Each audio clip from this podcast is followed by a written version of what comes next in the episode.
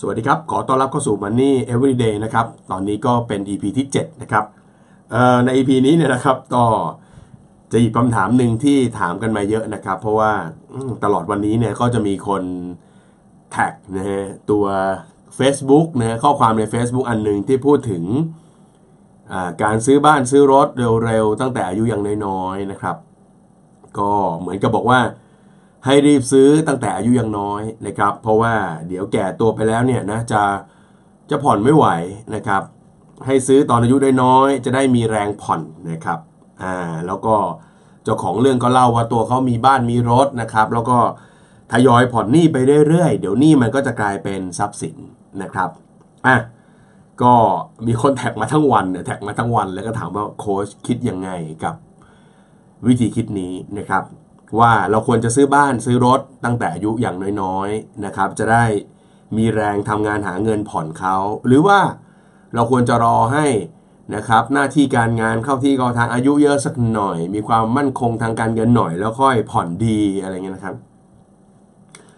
จริงๆต้องบอกว่าสิ่งที่กำลังเป็นข้อสงสัยกันอยู่เนี่ยนะเอาเข้าจริงเนี่ยผมว่ามันเป็นมันเป็นความหลงประเด็น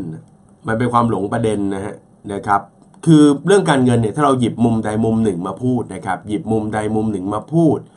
หยิบมุมใดมุมหนึ่งมาเล่าเนี่ยนะครับมันก็อาจจะมีข้อความผิดเพี้ยนไปได้ ผมยกตัวอย่างเช่น ถ้าใครอ่านหนังสือพ่อรวยสอนลูกนะครับของโรเบิร์ตคิโอซากิซึ่งผมเป็นผู้เรียบเรียงเนี่ยนะก็จะมีประโยคหนึ่งที่โรเบิร์ตพูดเป็นประจำว่า ในโลกยุคใหม่ ในโลกยุคปัจจุบันนะฮะผู้ออมกลายเป็นผู้แพ้ ไม่รู้ว่าเคยได้ยินคำคำนี้หรือเปล่านะฮะ ผู้ออมกลายเป็นผู้แพ้น่าถ้าใครอ่านพ่อรวยสอนลูกน่าจะเจอคำแบบนี้ คนก็สงสัยกันว่าโค้ดอย่างเงี้ย แล้วโค้ดจะมาสอนให้ออมเงินออมเงินอยู่ได้ยังไง ในเมื่อโรเบิร์ตเนี่ยนะซึ่งแหมเป็นเหมือนกับต้นแบบนะ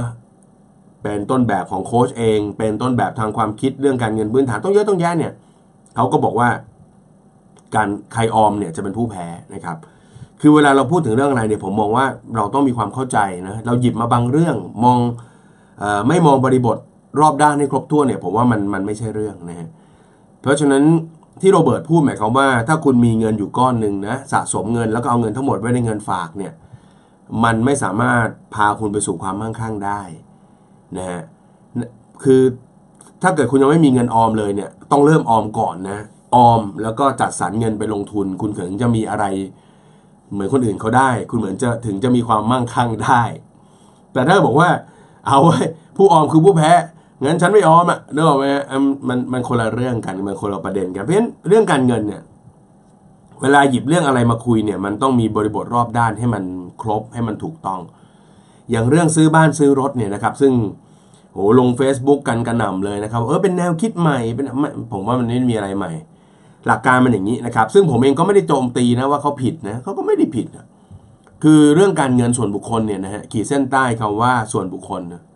พอขีดเส้นใต้คำว่าส่วนบุคคลปุ๊บผมว่ามันชัดเจนดี ก็คือแต่ละคนจะตัดสินใจทำอะไร ไม่ว่าจะซื้อบ้าน ซื้อรถ เรียนต่อ ท่องเที่ยวต่างประเทศ อยากจะซื้อโน้ตบุ๊กใหม่ อะไรเดีอะอยากจะแต่งงานอ่ามีอะไรอีกอะเยอะแยะไปหมดเลยฮะ มันเป็นการตัดสินใจส่วนบุคคล ซึ่งการตัดสินใจนั้นก็จะมีผลกระทบกับคนแต่ละคนไม่เหมือนกัน ดังนั้นใครจะตัดสินใจทำอะไรก็ต้องดูคำว่าบริบทของชีวิตตัวเอง ยกตัวอย่างเช่น ถ้าคุณรายได้ยังน้อยอยู่นะรายได้ประมาณหมื่นห้าสองหมื่นแล้วที่ผ่านๆมาคุณก็กินแทบไม่มีเหลือเลย ถ้าคุณจะตัดสินใจซื้อบ้านก็ทำได้ คุณต้องเปรียบเทียบก่อนว่าไอ้ค่าเช่าบ้านในปัจจุบันเนี่ยเนาะค่าใช้จ่ายเกี่ยวกับบ้านเกี่ยวกับการเดินทางในปัจจุบันเนี่ยมันเท่าไหร่ ถ้าแปลงไปเป็นซื้อเองแล้วมันเป็นเท่าไหร่อย่างไร มันก็คือบริบทการตัดสินใจของคนแต่ละคนนะฮะหรืออยากจะซื้อรถอะมันก็ต้องมาดูว่านะฮะเราเดินทางอะไรจากไหนไปไหน ปัจจุบันค่าเดินทางมันเท่าไหร่ แล้วถ้ามีรถเนี่ยมันจะประหยัดขึ้นไหมรวมกับค่าผ่อนอะไรต่างๆ หรือมันจะสะดวกมากขึ้น หรือบางคนบอกว่าเออถ้ามีรถเนี่ย ผมจะไม่ใช่แค่ขับรถไปกลับที่ทำงานอย่างเดียวนะ ผมกำลังจะทำอาชีพเสริม และไอ้ไอ้รถเนี่ยมันก็มาช่วยผมในการสร้างอาชีพ หรือสร้างรายได้เพิ่มเข้าไปได้ แล้วผมก็ประเมินแล้วว่าอย่างแย่ๆรายได้จากธุรกิจที่จะเอารถมาเป็นตัวเสริมเนี่ยก็สามารถเลี้ยงค่ารถได้นะฮะผมสามารถผ่อนรถได้แล้วก็มีกำไรไปด้วย โอ้อย่างนี้ยใครจะไปว่าอะไรคุณโอเคไหมฮะเพราะฉะนั้นการตัดสินใจเรื่องการเงินส่วนบุคคลเนี่ยจะซื้ออะไรที่มันเป็น ของที่เป็นค่าใช้จ่ายใหญ่ ๆ แล้วคุณอาจจะมีความจำเป็นต้องผ่อนนะฮะอย่างบางคนผ่อนโน้ตบุ๊กก็ 2 ปีนะผ่อนรถอาจจะ 5-6 ปี ผ่อนบ้านก็อาจจะ 30 ปี คือแต่ละคนก็จะมีจุดตัดสินใจที่จะต้องมองจากบริบทของชีวิตตัวเองเป็นตัวตั้ง เพราะฉะนั้นนะฮะตอบคาถามโค้ชครับตอบคำถามได้แล้วคำถามก็คือที่บอกว่าต้องซื้อบ้าน ซื้อรถนะรีบซื้อซะตอนอายุน้อยๆ จะได้ผ่อนได้นะครับ มีแรงผ่อนผมว่าไม่เกี่ยว หลักคิดของผมเนี่ย ผมพูดเรื่องนี้นะครับ หลายครั้งแล้วแล้วก็พูดตั้งแต่โอ้ยุคนั้นเลยตอนนั้นจะมีโครงการรถคันแรกเลยอย่างเงี้ยผมก็พูด ผมบอกเลยว่า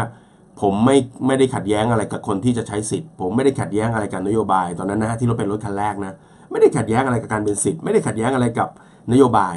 ที่ผมอยากให้ทำก็คือเช็คตัวเราเองแค่นั้นเองว่าบริบทชีวิตเราเนี่ยมันมันพร้อมไหม โดยดูจาก2สสิ่งหนึ่งคือความจำเป็น ก็ถ้าเราตอบได้ว่าทำไมเราต้องมีรถทำไมเราต้องมีบ้านนะเราตอบโจทย์ของเราได้เคลียร์ชัดเจนนะอย่างเช่นอยากมีบ้านนี่อย่างเช่นมีคนในครอบครัวอยู่กันเยอะแล้วปัจจุบันเช่าเขาอยู่เนาะมันไม่สะดวกเราอยากจะไปซื้ออยู่เองอะมันก็เป็นเหตุผลที่ใช้ได้ หรือบางคนอาจจะบอกว่า ก็อยากมีบ้านของตัวเองอะทุกวันนี้ไปเช่าเขาอยู่แล้วก็รู้สึกว่ามันไม่สบายใจ อยากจะเติมเงินอีกนิดนึงแล้วก็ผ่อนให้เป็นบ้านของเราเองผมในมุมของผมนะ ผมก็รู้สึกว่ามันก็พอเป็นเหตุผลได้ ก็เป็นเหตุผลได้ก็ไม่ได้ผิดอะไร แต่เราจะมองแค่มิติด้านความจำเป็นอย่างเดียวไม่ได้ คุณอาจจะมีเหตุผลร้อยแปดที่จะตอบได้ว่า คุณมีความจำเป็นอะไรทำไมถึงต้องซื้อ แต่อยากจะให้บวกข้อที่ 2 เข้าไปก็คือ ความพร้อม ตรงนี้มันก็เป็นบริบทชีวิตของแต่ละคนนะครับว่าเพราะฉะนั้นแต่ละคนก็ต้องประเมินเองนะว่า ถ้าเราต้องการกู้ซื้อบ้าน ต้องการกู้ซื้อรถ หรือว่าทั้ง2ออย่าง หรือแม้กระทั่งของที่เล็กกว่า อย่างเช่นโน้ตบุ๊กอย่างเงี้ยนะหรือมือถือสักเครื่องนึงที่มันแพงๆเนี่ยนะฮะแต่ละคนก็ต้องตัดสินใจนะฮะบนเหตุของความจำเป็นนะฮะแล้วก็ความพร้อมอะทีนี้มีคนถามว่าโค้ชแล้วถ้าเกิดว่าผม มันไม่ได้จำเป็นนะแต่ผมอยากได้อะเนาะแล้วผมก็มีสตังค์ซื้อไม่เดือดร้อน อันนั้นอันนั้นมองอันนั้นข้ามไปนะครับ อันนั้นมันไม่ใช่เรื่องของการพิจารณาในเรื่องของฐานความจำเป็นเพราะฉะนั้นถ้าคุณมีตังค์แล้วคุณต้องการคุณอยากได้ ซื้อแล้วมันไม่เดือดร้อนอะไรก็ซื้อสบายแฮนะครับอะแต่ถ้าเกิดว่าเป็นในในในบริบทนี้ก็คือจะตัดสินใจซื้ออะไรเนี่ยเนาะมันมันไม่ได้มีอะไรประหลาดเลย ใช้หลักง่ายๆแค่นี้เอง เพราะฉะนั้นวันนี้ถ้าคุณเป็นคนคนวัยหนุ่มสาวนะอายุยังน้อย คุณมีความจำเป็น หรือคุณจะอยากได้ก็ได้เอาแล้วแต่ แล้วคุณผ่อนบ้าน 30 ปี ผ่อนรถ5 6 ปี ผ่อนอย่างใดอย่างหนึ่ง หรือพร้อมกัน แล้วมันไม่ได้เดือดร้อนชีวิตเนาะไม่ได้ทำให้ชีวิตถูรูถูกังเนาะก็ไม่ว่ากัน ก็ไม่ว่ากันสบายๆลุยไปได้เลยนะฮะลุยไปได้เลย แต่ถ้าเกิดว่าซื้ออย่างใดอย่างหนึ่ง ซื้อทั้งสองอย่างแล้วชีวิตมันแย่ก็ก็อย่าทำเลย อันนั้นมันคงไม่เหมาะไม่ควรสักเท่าไหร่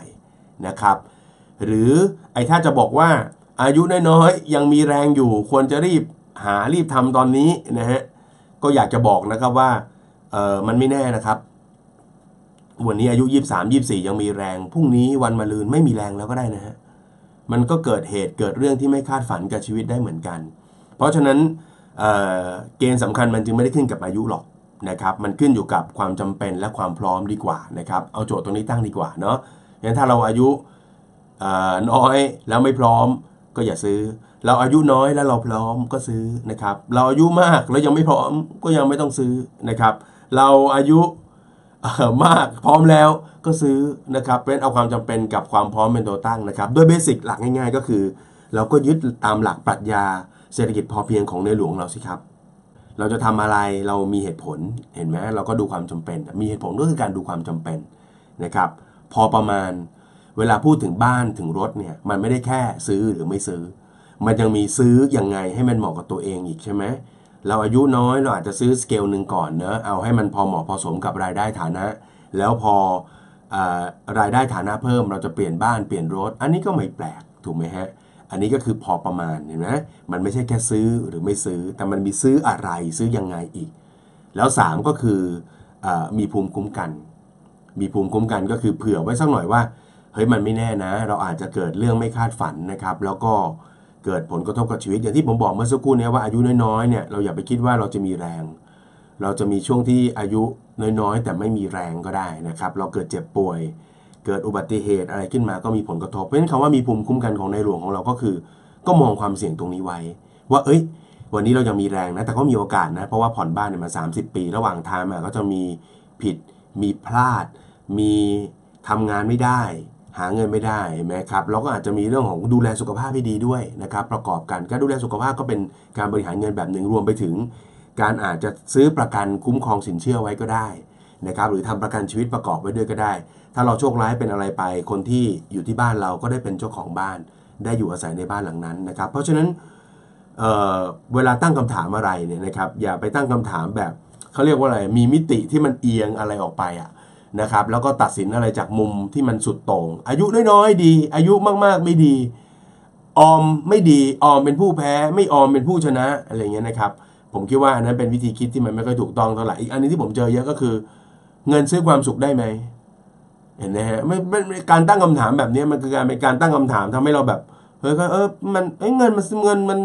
ซื้อความสุขได้ไหมจริง ๆ แล้วเงินซื้อความสุขได้ แต่มันมีความสุขหลายอย่าง ที่มันไม่ต้องใช้เงินซื้อก็ได้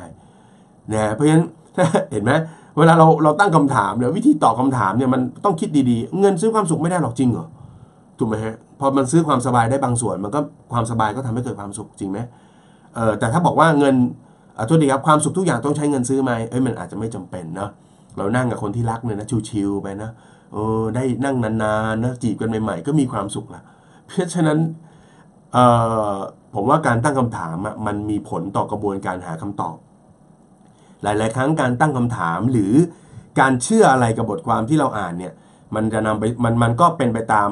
ทัศนคตินะมุมมองนะประสบการณ์อะไรของเราด้วยนะครับ เพราะฉะนั้นอ่าสำหรับวันนี้เนาะคำถามที่แท็กกันมาเยอะมากนะครับว่าควรจะกู้บ้าน กู้รถตอนอายุน้อยๆหรือตอนอายุมากๆคำตอบคือไม่เกี่ยวอะไรเลยนะครับและที่สำคัญที่สุดก็คือ มันต้องมองตามบริบทของแต่ละบุคคลนะครับ เรื่องเงินนะครับการเงินส่วนบุคคล เพราะฉะนั้นวิธีคิดวิธีมอง ฐานนะครับสถานภาพปัจจุบันของแต่ละคนก็ไม่เหมือนกัน ไม่จำเป็นต้องที่เราจะต้องไปคิดเหมือนคนอื่น วันนี้ถ้าน้องเป็นคนที่กำลังดูแลครอบครัวอยู่ หาเงินมาได้ก็ต้องส่งเลี้ยงพ่อแม่ ส่งน้องเรียนถูกไหมฮะเราอาจจะยังไม่พร้อมออกรถก็ได้เห็นไหมฮะแต่คนบางคนเขาไม่ได้มีภาระตรงนั้นเขาอาจจะแค่ดูแลตัวเองคนเดียว เพราะฉะนั้นเขาอาจจะพิจารณาอยากจะซื้อรถของตัวเองเขาก็ไม่ผิดอะไร โจทย์สุดท้ายปลายทางก็คือการบริหารสภาพคล่องในแต่ละช่วงเวลาให้ดี แล้วถ้าสภาพคล่องในแต่ละช่วงเวลาดี ก็จะมีผลกระทบต่อความมั่งคั่งในระยะยาวๆนะครับเอาหลักปรัชญาเศรษฐกิจพอเพียงมาจับเนาะมีเหตุผลพอประมาณมีภูมิคุ้มกันนะครับ ก็อยากจะฝากไว้เพราะฉะนั้นเรื่องการเงินการเงินส่วนบุคคลไม่จำเป็นต้องคิดเหมือนคนอื่น ตัดสินใจแบบเดียวคนอื่นเนี่ยเขาซื้อตั้งแต่อายุยังน้อยๆเนี่ยเขาซื้อตอนแก่ มันไม่มีใครผิดไม่มีใครถูก ที่ต้องดูคือแล้วตัวเราล่ะ โอเคไหมเพราะฉะนั้นดูที่ตัวเราไม่ต้องเปรียบเทียบกับคนอื่น เมื่อไหร่ก็ตามที่เราเปรียบเทียบกับคนอื่น ภายใต้คำถามเดียวกันเราตอบเหมือนคนอื่น เราตอบอิงคนนั้นเราตอบอิงคนนี้ ไม่ได้คิดจากบริบทของเราเอง ไม่ได้ตัดสินใจจากฐานชีวิตของเราเอง นั่นแสดงว่าเรากำลังลอกชีวิตคนอื่น เราไม่ได้ใช้ชีวิตของเราเอง เมื่อนั้นชีวิตก็จะไม่ได้เป็นชีวิต เพราะฉะนั้นความสำคัญของการวางแผนการเงินอันดับที่หนึ่งนะฮะออกแบบชีวิตตัวเอง พอออกแบบชีวิตตัวเองเสร็จปุ๊บดูซิว่าไอการออกแบบชีวิตตรงนั้นเนี่ยมันมีเรื่องเงินเข้ามาสนับสนุนในแต่ละช่วงเวลาอย่างไร ก็ปรับก็จัดให้มันเป็นในแบบของชีวิตเรา ไม่ต้องไปอิจฉาใครไม่ต้องไปเหมือนใครนะครับ ก็วางแผนชีวิต วางแผนการเงิน แล้วก็มีวินัยกับแผนการเงินตรงนั้นนะครับ ก็ไม่รู้ตอบตรงคำถามหรือเปล่านะครับ เพราะว่าหลายคนก็คงอยากให้ฟันธงนะซื้อตอนเด็กหรือซื้อตอนแก่ดีนะครับแต่นั่นคงไม่ใช่ทางของมันนี่โค้ดนะครับ มันนี่โค้ดเน้น สติ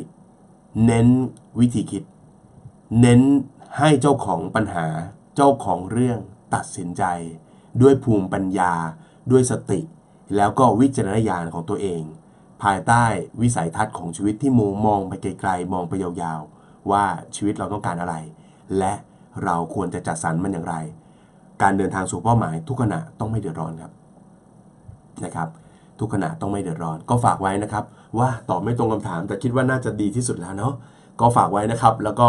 ติดตาม Money Everyday ในตอนต่อไปนะครับสำหรับวันนี้ขอบคุณสำหรับการติดตามนะครับ สวัสดีครับ